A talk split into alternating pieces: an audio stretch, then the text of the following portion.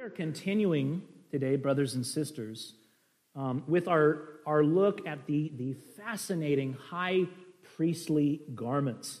Um, originally, I thought I would complete all of chapter 28, all of the high priestly garments, in a nice little, just, just one sermon, wrap it up, move on. And if you actually, if you look at, I, I'll at least plan out the texts I'm going to use. I said chapter 27, one sermon, chapter 28, one sermon, chapter 29, so on and so forth, okay?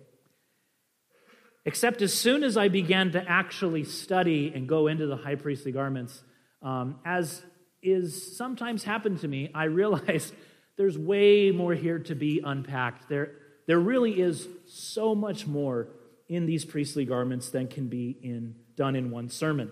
Um, and in fact, as I discovered last night, um, there's actually more than can be done in two sermons. Um, not three, though. I will be done by the third sermon, but there, there really is just so much here, so much to glean. Last week, we saw that these garments, these high priestly garments, are no mere garments. They are not just fancy clothes for the sake of fancy clothes. They are not just nice clothes because the priest is, is in a great position of honor among the people of Israel.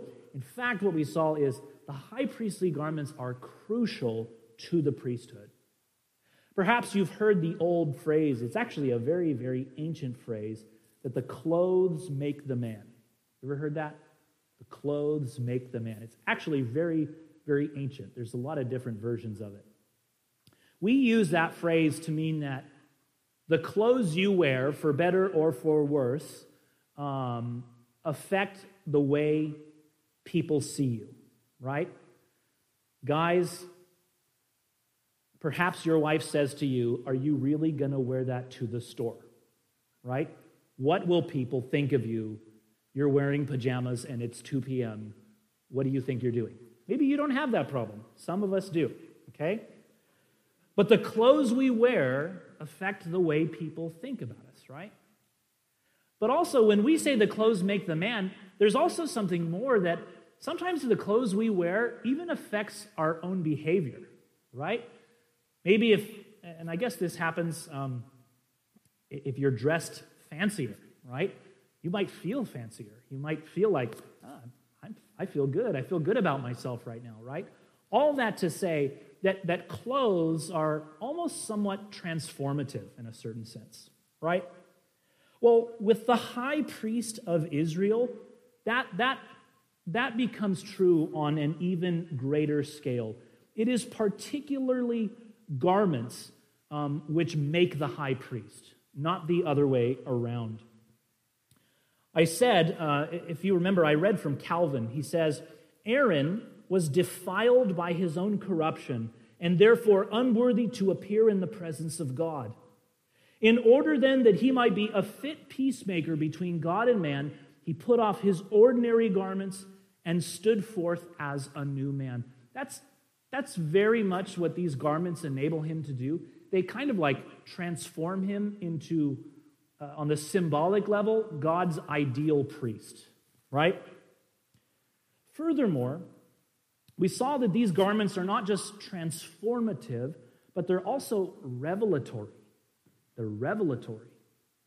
By them, God reveals the qualifications, the nature, and the duties which God requires of one who is to be a priest between God and man.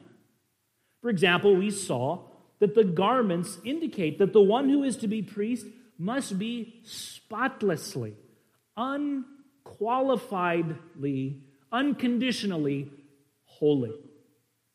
This was intimated by the fact that the garments are said to be made for glory and for beauty, which corresponds to the glory and the beauty of God's holy presence in the tabernacle, indicating that whoever is going to be a high, a fit high priest, if he is going to enter into a place that is gloriously holy, he must likewise himself be spotlessly holy.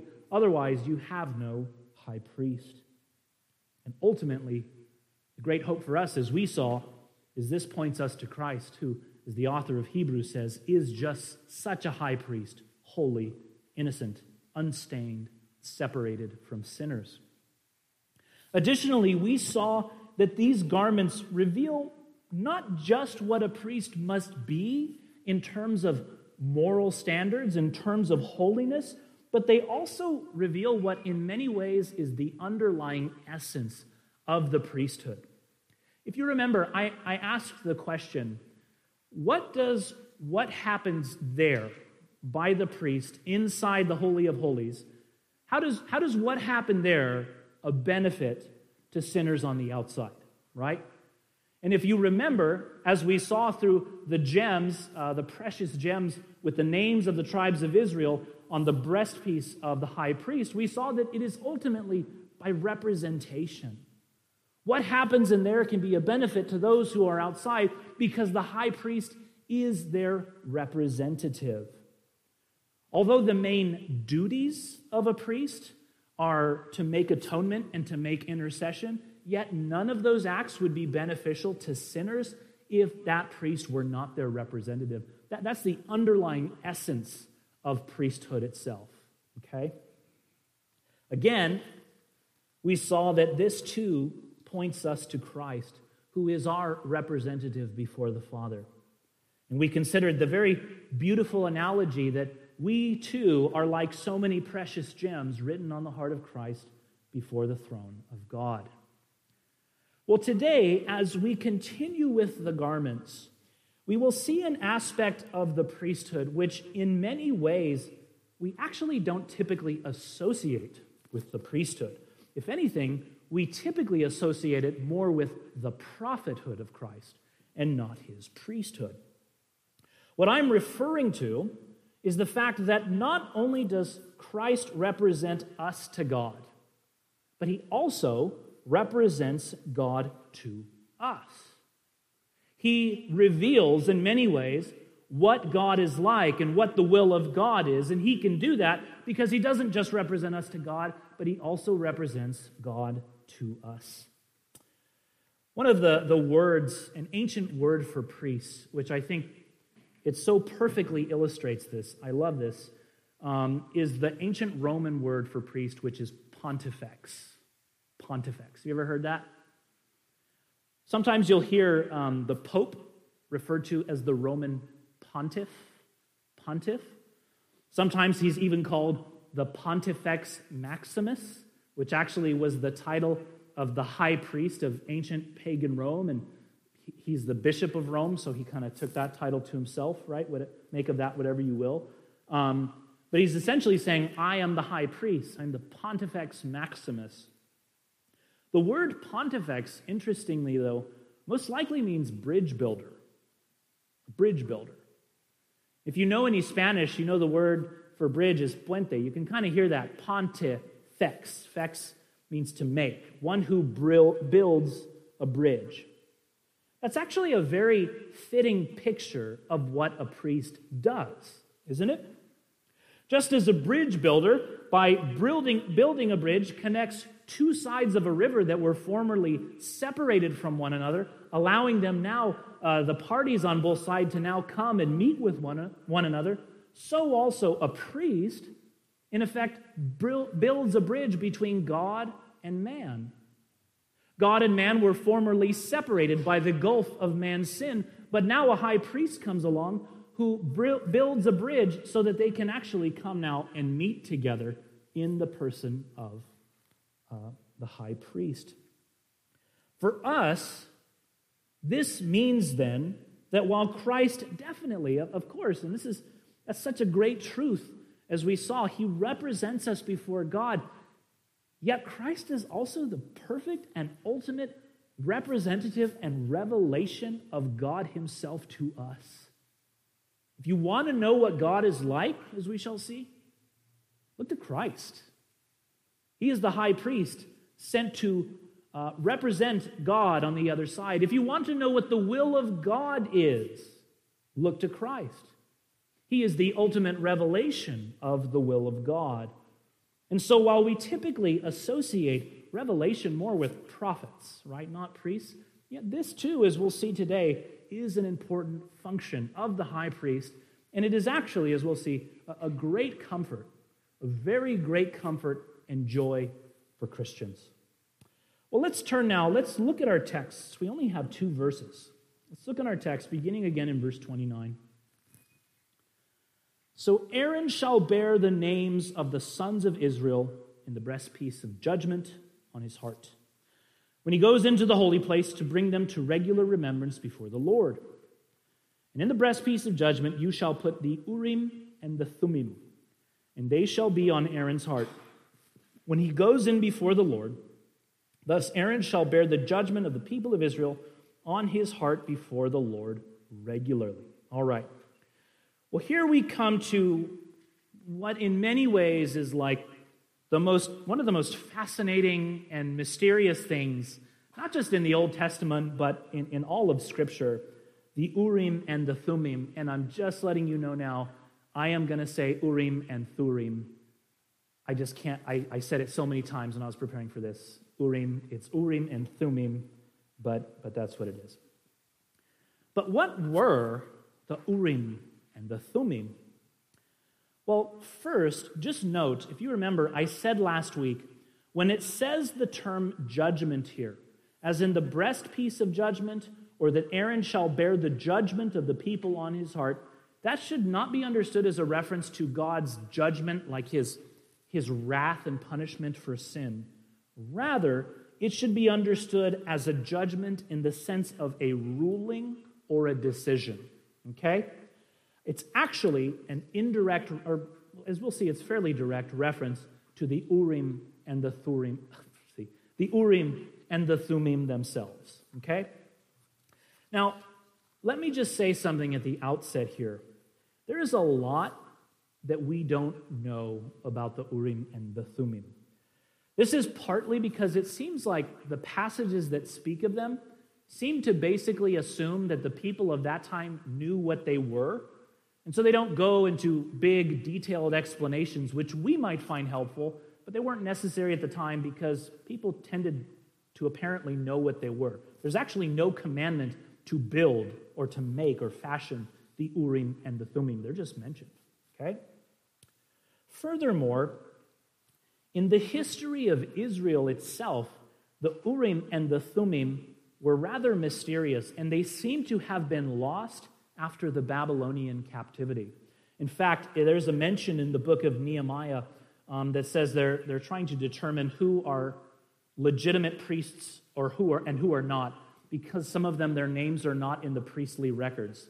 Um, and uh, whoever it is, the governor, maybe Nehemiah says, well, let's wait until a priest arises with Urim and Thummim who can help us determine that, indicating they didn't have them at the time. And it seems after that, Everyone agrees that they didn't have them. This means that even the Jews of Jesus' day were somewhat in the dark and speculating about what the Urim and the Thummim were. Um, how much more so for us who are 2,000 years farther? All right? So, all that to say, while, while there is definitely things we know, we will come to some good conclusions today. We still need to be kind of circumspect um, and, and admit there's several options on, on certain matters, although some things are clear. Okay? Well, what can we say about them? Well, first, let's simply consider the words themselves. Obviously, Urim and Thummim are not English words, but are transliterations of the Hebrew. So, what do those Hebrew words mean? Here again, we have several possibilities, some better than others, but we're not 100% sure. Historically, the most common adopted translation of these words has been that they mean lights and perfections. Lights and perfections. Urim being the plural, meaning lights, and Thummim meaning perfections. Okay? That seems to be the predominant interpretation of Christian and Jewish, Jewish scholars of almost most of history, I would say. Okay? Additionally, some translate it as light and truth because the Hebrew word for perfect or perfection, depending on the context, can also be translated as truth or true. So some people say this means light and truth. And interestingly, if you were to Google the, the seal the insignia of Yale University, you'll see a picture of a book, and on one page in Hebrew it says Urim, and on the second page it says Thummim, and then in Latin it says uh, Lux et Veritas, light and truth. And that just kind of goes to show, you know, it was founded in the 1700s. That was kind of one of the common interpretations even up to that time. I would say probably even up until the, the 20th century. Okay? Now, I personally am less convinced of those translations because I think there's others with more explanatory power. On the other hand, I have to admit, I can't throw them out entirely. Well, what are these better alternative translations? Well, before we can answer that, we need to provide a bit more content, uh, context in order for those to even make sense. So let's continue looking at what we do know about them, and as we go along, we will, we will refer back to some of those alternative translations, okay? What else do we know about the Urim and Thummim? One thing we can say fairly confidently, this might sound obvious, but it's a point to make, is that they were objects of some kind. Okay? Again, that might sound obvious, but we'll see why it's not necessarily. This is seen in the fact that whatever they are, they are put in the, uh, inside of the breastpiece. If you remember, the breastpiece is said to be doubled. And this most likely signifies it's a pouch of some kind. Um, and in that pouch, the Urim and the Thummim were placed.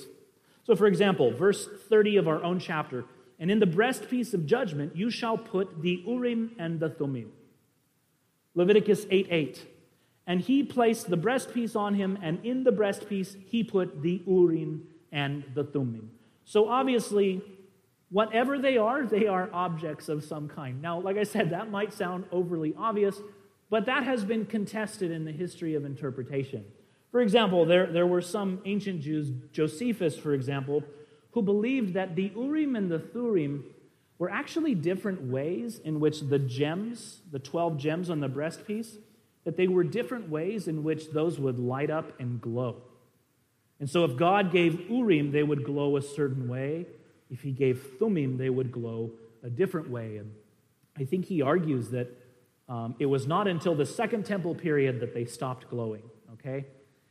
However, what we see here is whatever they are, they're not the 12 pieces because they're put inside of the breastpiece, okay?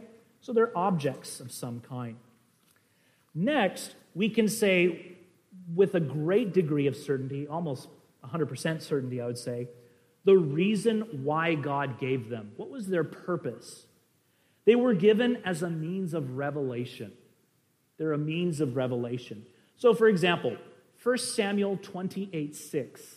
1 Samuel 28 6. After Saul had been rejected by God, it says, And when Saul inquired of the Lord, the Lord did not answer him either by dreams or by Urim or by prophets.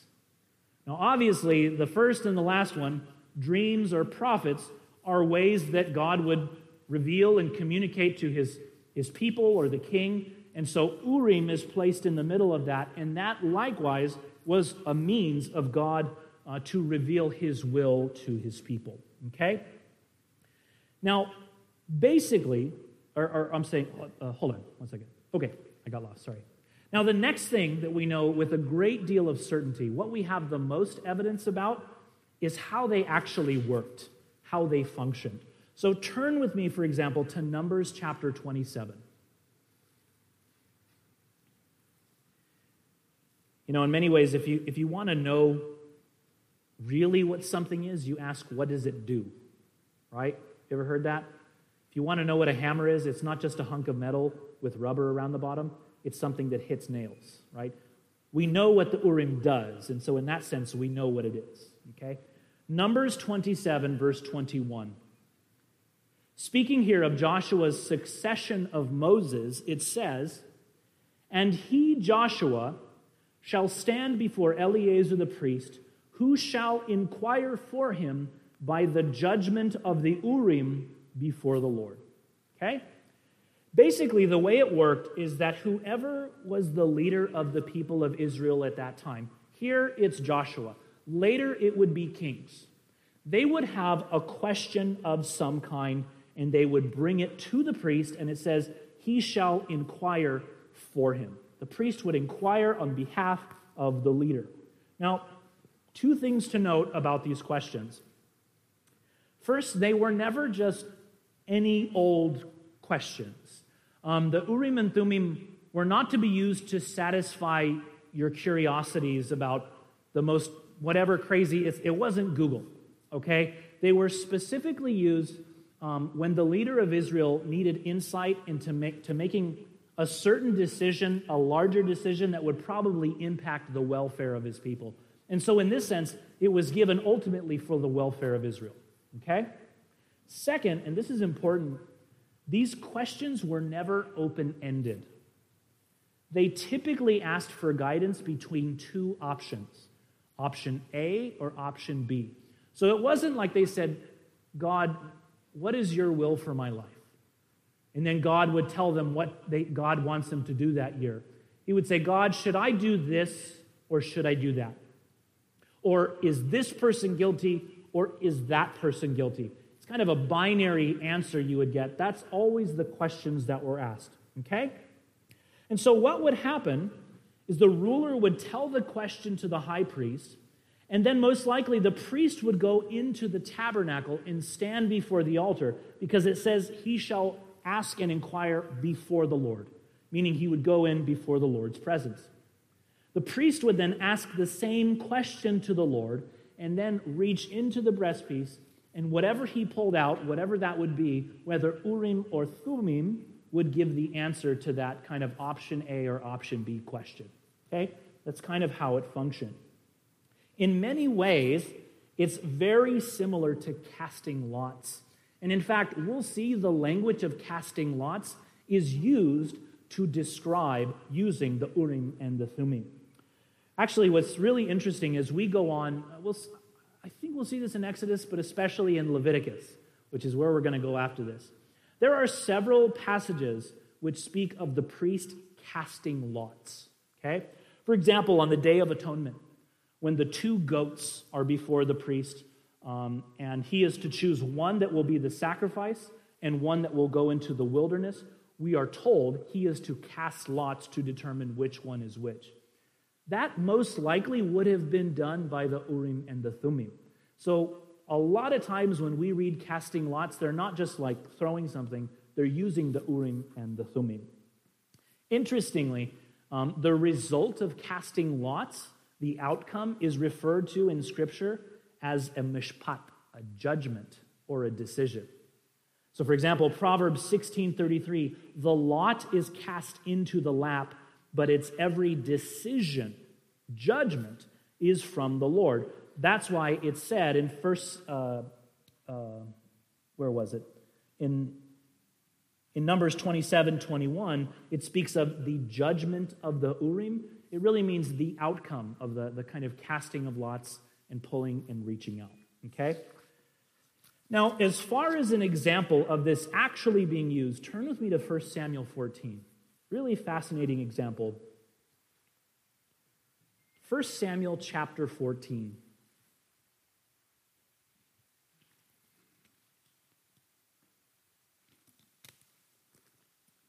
beginning in verse 40. Now, for context here, the Lord will not answer Saul whether he is to go and, and attack the Philistines um, or whether he should stay, and he won't answer Saul because there is sin in the camp. So Saul goes to inquire via Urim and Thummim to determine whose guilt it is so that then the Lord will answer him. Okay, so verse 40. Then he, Saul, said to all Israel, You shall be on one side, and I on, and Jonathan my son will be on the other side. So note, you have two options. Israel standing on one side and Saul and Jonathan on the other, an option A and an option B. It continues. And the people said to Saul, Do what seems good to you. Therefore Saul said, O Lord God of Israel, why have you not answered your servant this day? If this guilt is in me or in Jonathan my son, O Lord uh, God of Israel, give Urim.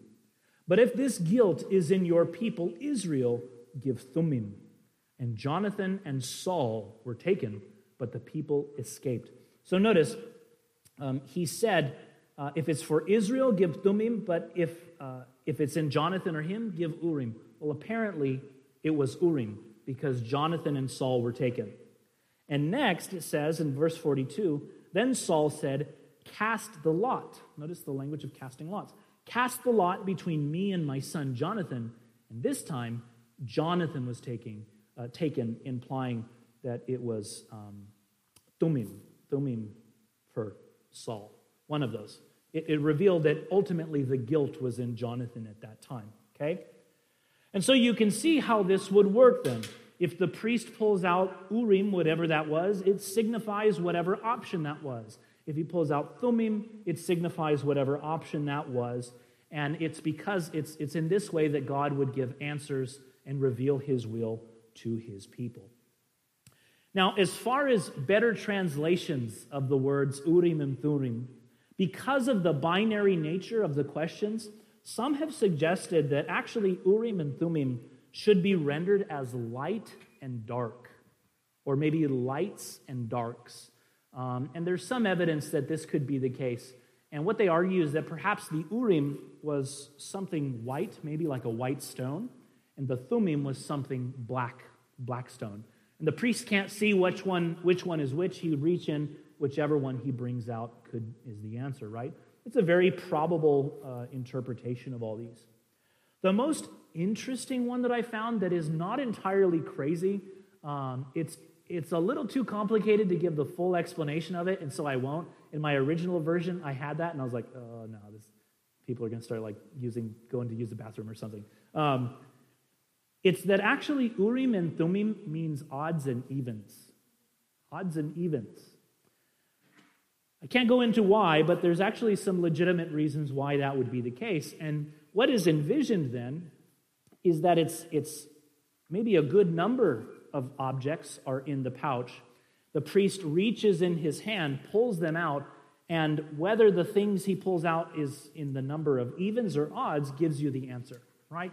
That's one scenario. If you're interested, I can send you the article.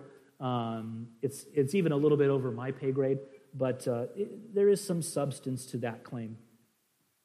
At the end of the day, while there is so much that we don't know about the Urim and the Thummim, and there's so much that we would love to know about, right, this and that, whatever was pulled out of the breastpiece, whatever the precise meaning of the words, the result was the same. God gave a revelation of his will to his people through the high priest. He, his will was represented then to the people of God. Well, let's take a step back now. Let's take what we've just learned and, and let's do the harder task of kind of asking the bigger questions, the so what's, if you will. Namely, what does this teach us about Christ? And specifically, what does this teach us about Christ as our high priest? Uh, how do you get from Urim and Thummim to something comforting about Jesus, our high priest? Well, as I said at the beginning, if we understand that Christ himself is, is indeed our Pontifex Maximus, he is our great high priest, our bridge builder between God, we can understand this and bring a lot of meaning to this. Christ truly represents us to God, but he also represents God to us. In effect, he reveals God to us. If you want to know what God is like, look to your great high priest. With Christ, you and I have the ultimate revelation of God, brothers and sisters. More than dreams, more than prophecies, more even than Urim and Thummim, what you and I have in Jesus Christ is the most crystal clear revelation that God ever gave of himself. Christ also is the most fitting one to be a bridge builder. Why? Because if he is indeed to bridge the gap between God and man, it is particularly helpful that he is actually both God and man. As a man, he can represent sinful men to God and take their names before God into his presence and receive benefits for them because he's their representative. As God himself, he is the best representation and revelation of God to men. With Christ, you truly have God in the flesh. The author of Hebrews says it this way Long ago, and at many times, and in many ways, God spoke to our fathers by the prophets. But in these last days, he has spoken to us by his Son, whom he appointed the heir of all things, through whom also he created the world. He, the Son, is the radiance of the glory of God and the exact imprint of his nature, and he upholds the universe by the word of his power. You see, prophets, priests who had the Urim and the Thummim, whoever might have dreams from God, those even who wrote scripture in the Old Testament, they indeed had true revelation from God inspired by the Spirit. But what none of them could say is that they were the exact imprint of the nature of God. None of them could have that claim. Though they gave very good, clear, true revelations, none were the exact imprint of the nature of God. Philip says to Jesus, Lord, show us the Father. It is enough. Oh Lord, show us what God is like. Let us see God. Let us know what He's really like. Let us have a true revelation of God. Jesus says, Have I been with you so long and still you do not know me, Philip? Whoever has seen me has seen the Father. How can you say, Show us the Father? Christian, would you like to know what God is like in his nature? Look to Christ. The words of Christ are the words of God. The loving actions of Christ are the loving actions of God. The heart of Christ is the heart of God. What further revelation could you want than the Son of God Himself to come? And that is our high priest. This is so incredibly important, brothers and sisters, because you know, it's, it's so funny. There are so many things in which we are prone to wander. You know that prone to wander? You say that? I think one of those that we just, it's like part of our fallen nature to fall back again and again and again into is trying to find acceptance with God by our works, right? Even the most seasoned Christian um, who just, just totally just stands so strong in the doctrines of Uh, justification by faith alone, even them, there are moments when their hearts tend to doubt God's acceptance of them because of their own works, right? It's just built into our heart to kind of, whenever we're not swimming, we're going backwards, if you could say that, right? Well, there's something similar that we do in terms of how we view God.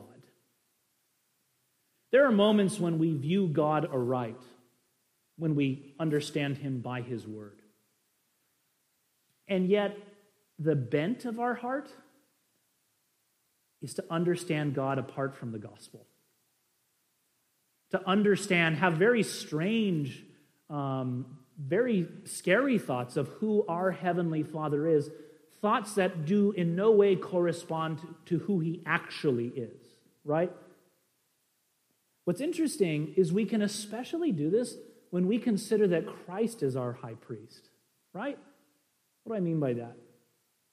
Well, on the one hand, we know that apart from Christ, if we entered into God's presence, we would be vaporized in an instant, right? And that's true. Our sin does separate us, or at least it did before Christ, separate us from God. Furthermore, we read passages that speak of the fact that Christ is our advocate with the Father. He's our defense attorney. And yet, perhaps subtly in our heart, we read into this that the Father is an icy cold judge. He would love to throw the book at us, but thanks be to God, we have an advocate who stands for our defense, who's actually on our side. Or we read, we read passages that say we have a high priest who is able to sympathize with our weaknesses, and we think, oh, well, thank God Jesus can be sympathetic to me because I'm such a weak sinner. If I didn't have him, God would throw the book at me. What we forget is that it was the Father who sent the Son. It was the compassionate Father who sent the compassionate high priest. It's the compassionate priest Jesus that has the same father or the same heart as the compassionate Father. So if you want to know God's heart and disposition to you, look to Christ and you will know it. There was uh, a lesser known Westminster theologian named John Arrowsmith. John Arrowsmith. He wrote a cool little book. It, it totally needed to be written, and it's simply an exposition of John chapter 1. John chapter 1 is so cool. It's so profound. It's like that's his whole book is just one exposition. It's called Theanthropos, God man. Okay?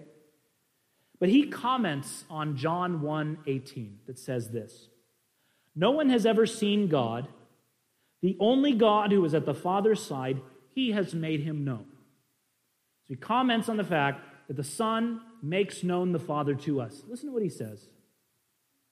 It may help us to conceive of the Father according to what we read of the Son, and to conceive of the Son according to what we read of the Father, because the Son is the exact imprint of the Father's person. Therefore, it is of great use for poor penitent sinners who with the publican stand afar off and dare not lift their eyes up to heaven. For though they conceive some hope in regard of Christ, yet they are afraid God the Father will never pardon them.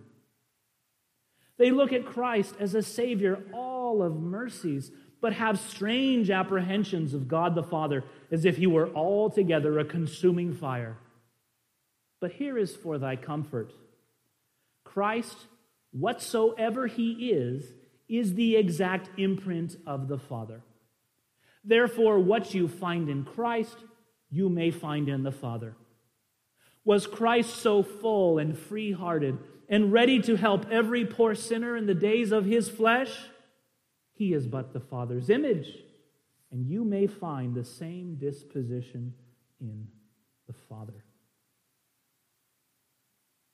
See, Christian, if you want to know what the God is like whom you serve, look to the high priest whom he sent to build, to, to build the bridge between you and him. Christ is indeed our advocate with the Father. Indeed, he is our sympathetic, merciful high priest, but we should not understand that the Father is any less compassionate or merciful or kind, or that the Father any less wants to do you good and be merciful and be gracious to you. Because after all, who sent the merciful high priest but the Father himself? And that shows the Father's heart. That is first how Christ is the representative and revelation of God towards us. Furthermore, not only is Christ the perfect revelation of the Father himself, but just as the high priest, by the Urim and the Thummim, revealed the will of God, so also Christ is the perfect revelation of the will of the Father. Hmm.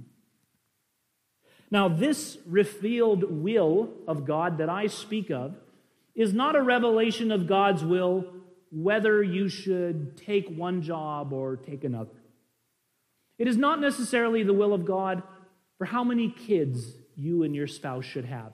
It doesn't tell you who or who not or, or who you should not marry. It's not necessarily that kind of will. It's actually something much bigger than that. We could say, in, in a certain sense, it is God's ultimate will. Now, God doesn't have multiple wills, right? And so he doesn't have one will for this and another lesser will for all these lesser issues. But when I say Christ is the ultimate revelation of the will of God, that means Christ is the ultimate revelation of the main thing that God is doing. The main thing that God the Father has planned to do from eternity past. If you want to know what that is, and, and his will for every other thing that comes to pass, ultimately serves the purposes of that will. Everything that happens in your life, everything that happens in mine, everything that we are to be and to do as a church is to ultimately be subservient to this main thing. That's what I mean is revealed in Jesus Christ. Well, what is this purpose and will? Let me tell you. Open your Bibles to First Thess- uh, I'm sorry, Ephesians chapter 1. Ephesians chapter 1, verses 7 through 10. The main part is really verses 9 through 10, but because it's, it's a, a run on sentence, we're going to start in verse 7. Ephesians 1 7 through 10. In Christ, we have redemption through his blood, the forgiveness of our trespasses according to the riches of his grace which he lavished upon us in all wisdom and insight, making known to us the mystery of his will, according to his purpose, which he set forth in Christ as a plan for the fullness of time to unite all things in him, things in heaven and things on earth.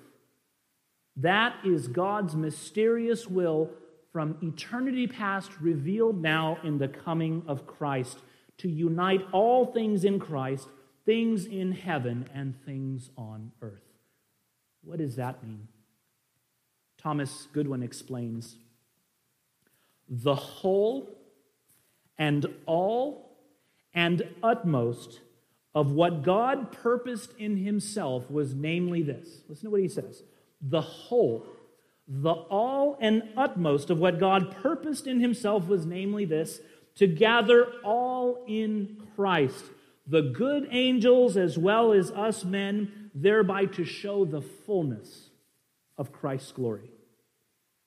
You want to ask the main thing that God is up to, the main thing that came into his heart in eternity past, which he therefore created and set everything into, into motion, for which he saved us, and our our, our, our whole life and existence is heading towards this one goal. What is that? It is that Christ be the head of all creation, men and angels underneath him, with all things under his subjection, receiving glory to the glory of God the Father. That is the main thing. This is sometimes referred to as the doctrine of recapitulation. Any of you ever heard that before? Recapitulation?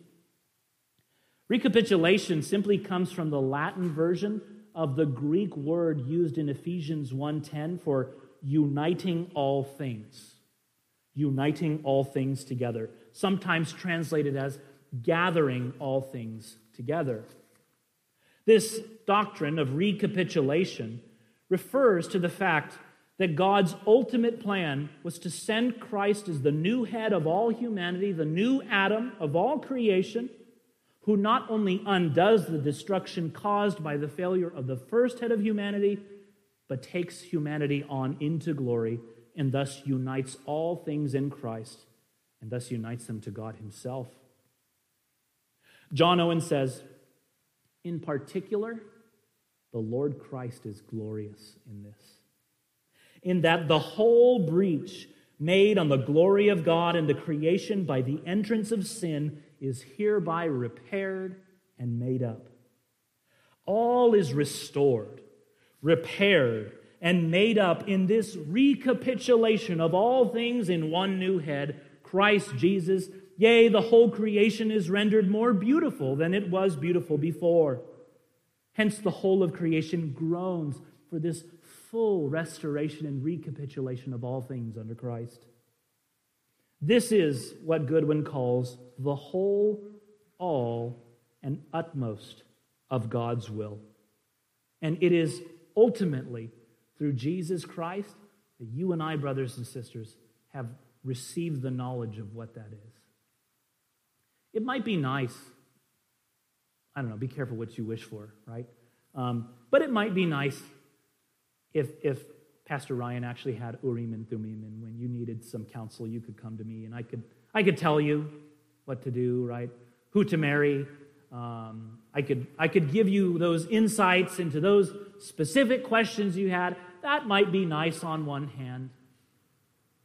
What I can guarantee you, though, is those high priests who had the Urim and the Thummim, what they wouldn't give to know what you know about God's will accomplished in Jesus Christ. They think, yeah, I have the Urim and the Thummim. It tells me whether to go after the Philistines or not. You know God's eternal purpose from eternity past. The main thing that God is doing, that has been revealed to you. They would, they would trade the Urim and the Thummim in a second to know what you know, brothers and sisters. You know the will of God. And you know what? You want to know the will of God in those other little things? I can tell it to you. You want to know who to marry? You want to know whether or not to take a certain job? Just so you know, all the little girls stopped and looked at me when I said, Do you want to know who to marry? It's kind of funny. Anyway. You want to know whether to go to college, what college to go to. You want to know all that stuff? I can tell you the answer. Choose the option that most tends towards God's great will. Choose the option that will most manifest and praise Jesus Christ and, and be to, to the glorifying of Christ and putting all things into subjection underneath Him, if you do that, I guarantee you, you'll be in the will of God. Now, you'll have to use wisdom to determine which one that is, of course. But it is ultimately that will of God which our will is to be subservient to. And this has finally been revealed in Jesus Christ. Well, brothers and sisters, take great courage from the fact that we have a great bridge builder in Jesus Christ, the God man. There were many typological bridge builders before him, many high priests. None of them were God men. They were all just men, and they passed away. We have a bridge builder who is both God and man, and therefore is fitting, on the one hand, to be a representative of sinful men to God, but on the other hand, a representative and revelation of who God is to sinful men. I pray you'd be encouraged by this, brothers and sisters. When your heart tends to, as John Arrowsmith says, conceive of, of God the Father as a consuming fire, but Christ is the one freely receiving sinners, understand that that is also the Father's heart for you. When you have fallen into sin and you need to, you need to come to the Father to repent, to confess your sins to the Father, know that He, he has the same open, gracious, merciful heart towards sinners as the Son does. And you know Jesus does. Just, just read the Gospels. He goes to the rejects the sinners, the, the publicans, the very worst of the worst. And these are the ones he calls to repentance. It's the same with the Father. You will be received by a loving Father. Also, brothers and sisters, glory in the fact, as Jesus told his disciple, disciples, blessed are your eyes, for you, you see the things that many prophets and righteous people wish to see and did not see we finally know the big thing God is doing in the world through Jesus Christ the recapitulation of all things. And one day, when every enemy is put under the feet of God, we will finally see the end goal in the new heavens and the new earth. Standing at the foot of Jesus with the elect angels, worshiping him, saying, this was the end goal the whole time, and we will not be dissatisfied, brothers and sisters. I pray, if you do not know Christ today, I pray that you would know that he is the friend of sinners. But know also that the Father is the friend of sinners as well, since he sent the Son who is the friend of sinners. Apart from Christ, you could never know God. Your sins create an impassable gap, a grand canyon of sin you can't even imagine the size of. And yet, God sent his son from his side of that gap to come become a man, to build, build a bridge to take you to that side. All you have to do to have your sins forgiven is come to that great priest who receives sinners and believe in him. Ask him to be your great high priest, to represent you before God, and to represent God before you. And as he has done with millions of sinners beforehand, so he will do with you. You simply have to come to him and trust. Let's pray.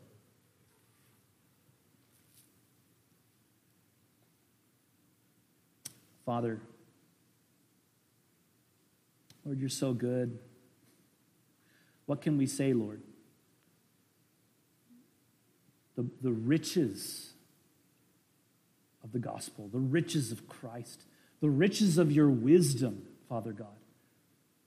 They, they, they leave us dumbfounded in many ways. Father, I pray for the saints of sovereign joy and for myself.